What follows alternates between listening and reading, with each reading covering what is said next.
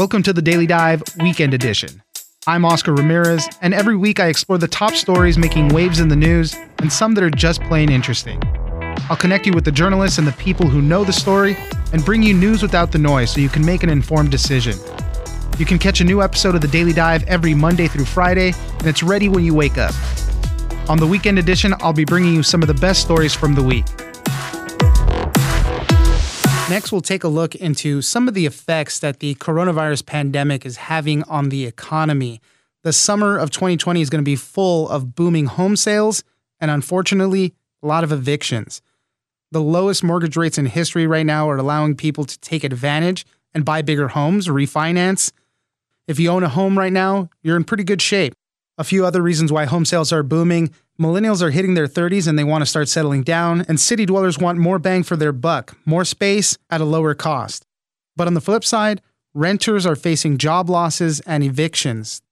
For more on why the housing market is so insane right now and what else is driving all these sales during the pandemic, we'll speak to Heather Long, economics correspondent at the Wall Street Journal it's not just urbanites fleeing New York City and Los Angeles and San Francisco for other parts of the country. It's this mix where pretty much anyone who has savings right now in the bank is taking a look at real estate. I guess a lot of people are sitting at home bored and they're checking out Zillow and Redfin and all those sites and they're fantasizing about what their dream home is, maybe a bigger backyard, a few more bedrooms, or a study where they can work from home. And people are out and they're looking and they're buying and they're realizing they can afford a bigger home right now because interest rates, mortgage rates actually fell below 3% for the first time ever this month. So this is making it way cheaper. You can afford more and bigger homes. But the flip side of that is basically while we're having bargain hunting by a lot of affluent people who kept their jobs,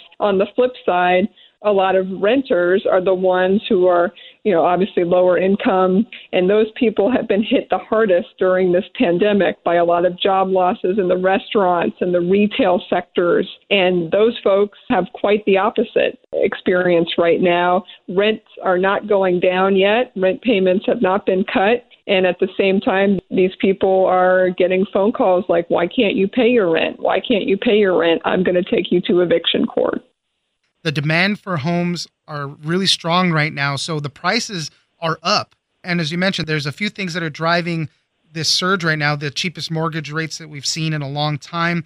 Millennials are hitting their 30s and want to start getting into their first time home buying. And then people that want more space, bigger properties, obviously at a less expensive price, too it's those three things going on, and they're forming this perfect market for anyone trying to sell a home right now. Obviously, low interest rates. Anytime we see cheap mortgage rates, we tend to see more home buying. And given that we're at record lows in mortgage rates, of course, home buying is up. But the other two factors that make this somewhat unique, what we're seeing right now, is millennials the biggest surge in age group right now is basically people who are 30 and 31. The median, the typical age for buying your first home is 33 or 34. So basically, what's happening is suddenly a lot of Americans, younger Americans, they're turning 30 and they're having that moment of, hey, I'm ready to settle down. And of course, on top of all that, you have baby boomers who are retiring and maybe they had a big house when they or bigger house when they were raising all their kids. Now their kids are, are out of the house.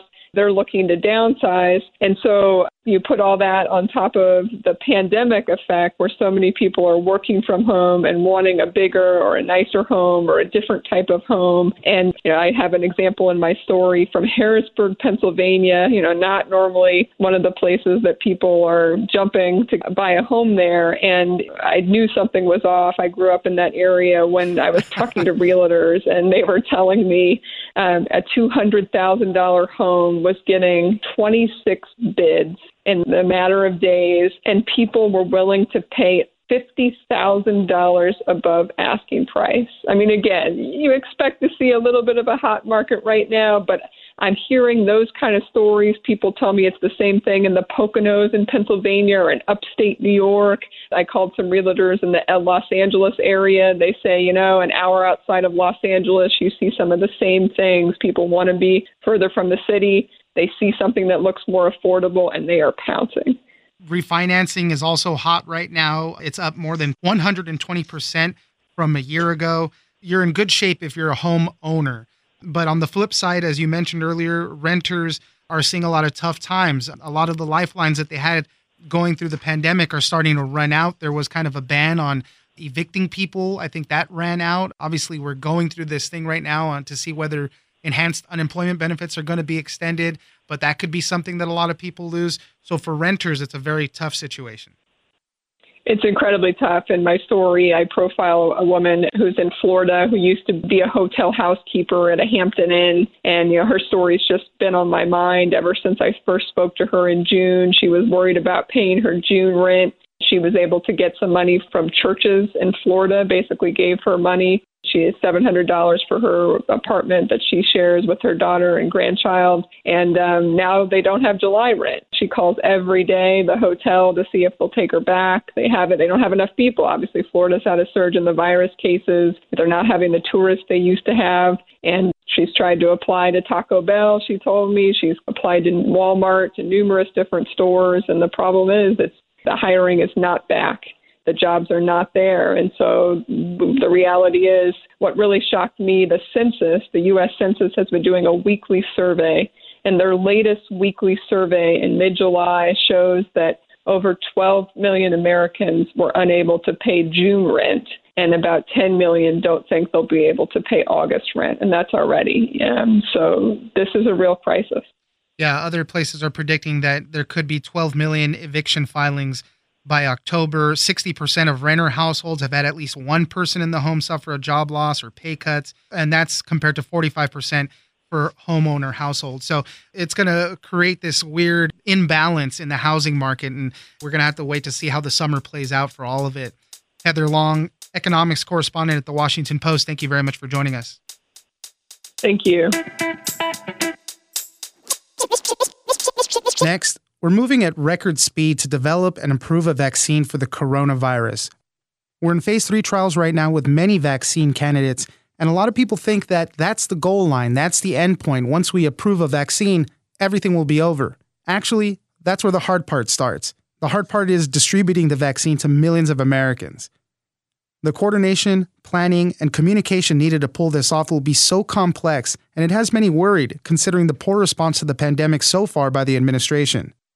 For more on why distributing the COVID 19 vaccine will be so hard, we'll speak to Lena Sun, health reporter at the Washington Post. As you mentioned, it is going to require a lot of coordination, and part of the confusion comes from the lack of information that has come out from the administration. President Trump and officials have repeatedly said that the military is going to be involved in the distribution, but they haven't given the specifics of how that's going to work. And the existing immunization infrastructure in this country is a network that pushes out millions of doses of routine childhood vaccinations every year. And it was used during the 2009 H1N1 swine flu pandemic. CDC runs that network with the states, and they basically scaled it up to push out vaccine, influenza vaccine, in that pandemic. This time around, it's not exactly clear whether they're going to rely solely on the CDC system, whether they're going to create a new system, or whether it's going to be some kind of hybrid. At a briefing that was given for reporters last week, the Health and Human Services Department, which is the lead agency for the pandemic response, told us that it was going to be a hybrid and that DOD was going to do everything related to the logistics getting the vaccine to the right places at the right times in the right conditions. Remember, we're talking about multiple vaccine candidates. Some of the vaccines may need to be stored at temperatures, you know, minus 80 degrees, so you might need special freezers or refrigerators. And the different vaccines may require different dosing. You might you might need two doses 14 days apart or two doses 28 days apart. Yeah. And you need to make sure that whoever is getting the vaccine is getting the right dose from the right manufacturer. And if they have to come back for a second dose, that they're getting the right one. So it's very complicated logistically. And you need to know how it's going to be distributed to get pushed out. There was a meeting last week where CDC told the groups involved in immunization that the model is going to be one based very similar on what was used in 2009. And in that case, there was a central distributor. States would have to prioritize and approve the request for vaccine, and then the central distributor would push out the vaccine.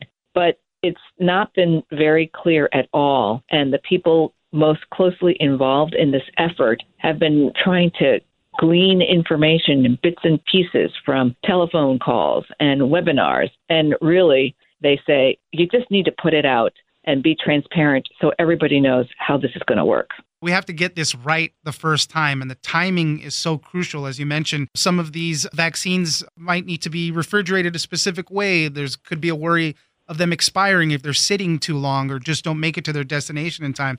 The logistics of this is pretty mind boggling. And then there comes about people's distrust of vaccines already as related to this. You know, seven in 10 Americans say they would get a vaccine to protect against COVID 19, but there's one in seven Americans say they wouldn't because they distrust vaccines in general.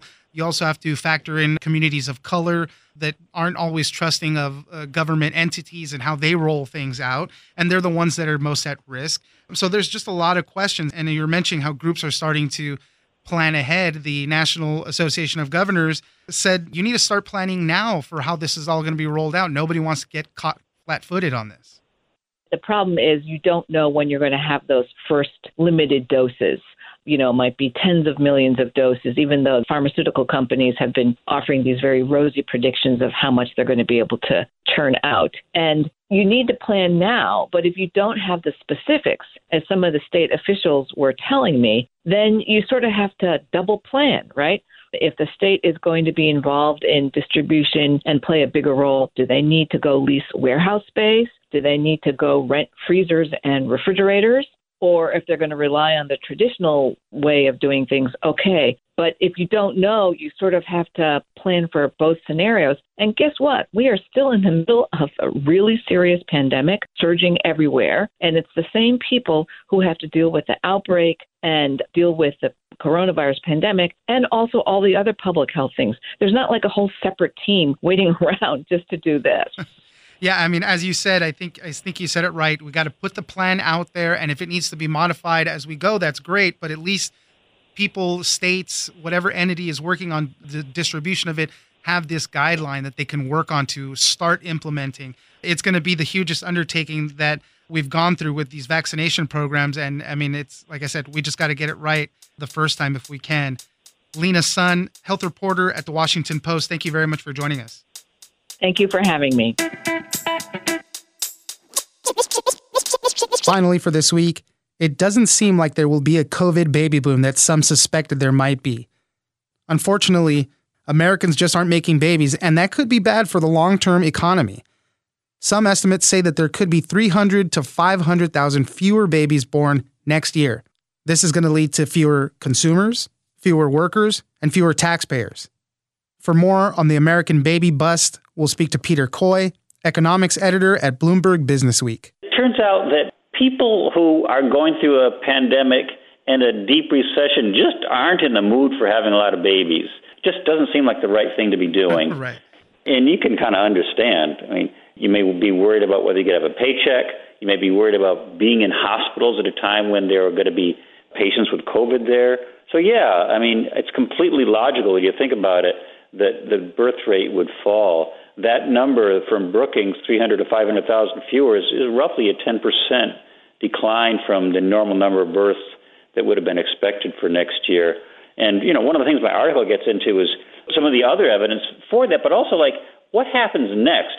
For example, if it were just a slight postponement where the births would be made up for after things get better, then it wouldn't really be very meaningful. It'd just be a little notch. But if they don't get made up for, then we're going to have a long lasting hole in the population that COVID put in there. Yeah, and that's one of the difficulties. There seems to be a lack of time to recover. And, yes, and uh, you know, right. uh, these recoveries, everybody says, oh, well, everybody will bounce back. They don't always bounce back the same Think way. Well, exactly. Think about it. If you're a woman who's uh, 38 years old and you realize the clock is ticking, you were ready to have a baby and now there's going to be at least a year when you won't, you may still try afterward, but you may run out of luck. Uh, if you're a younger woman, if you're 30 or something, and you haven't started having children, you sort of had in mind you were going to have three, maybe. You may not squeeze in three. You may only have two now. Yeah. That's the evidence.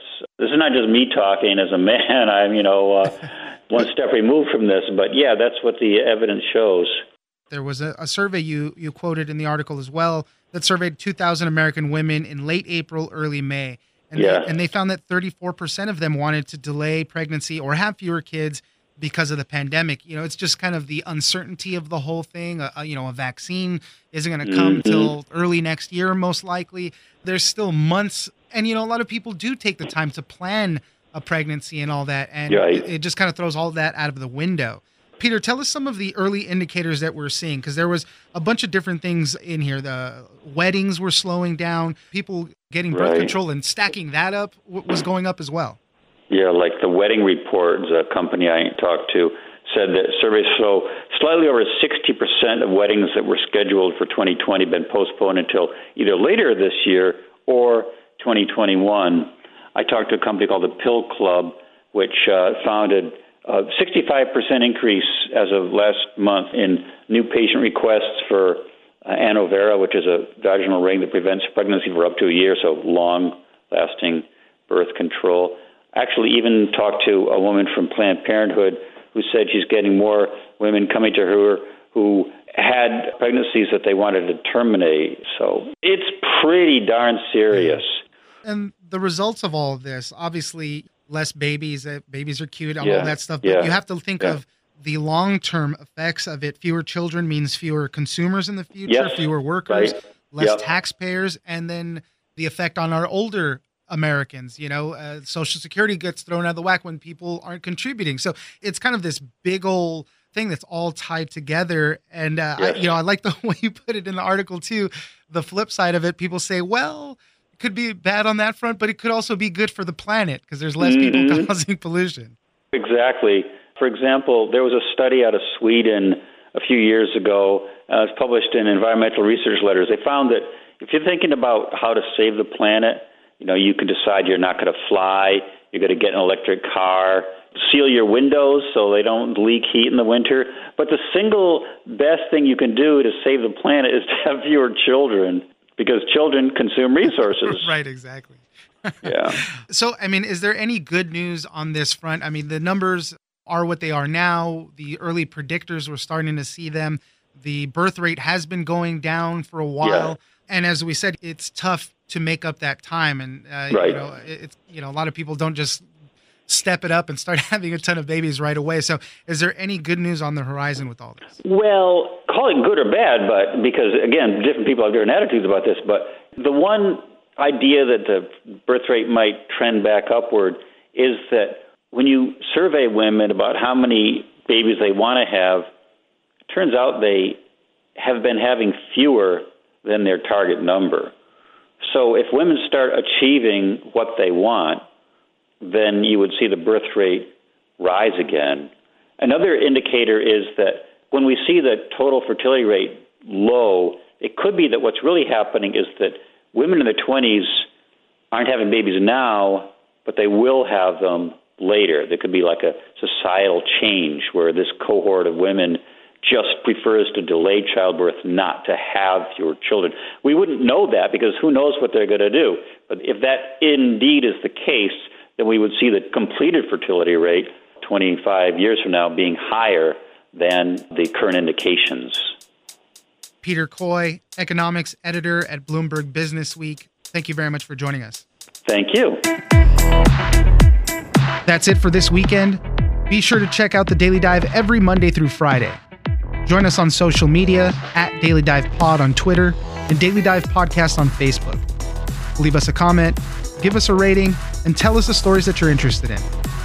Follow the Daily Dive on iHeartRadio or subscribe wherever you get your podcast. This episode of the Daily Dive has been engineered by Tony Sorrentino. I'm Oscar Ramirez in Los Angeles, and this was your Daily Dive Weekend Edition.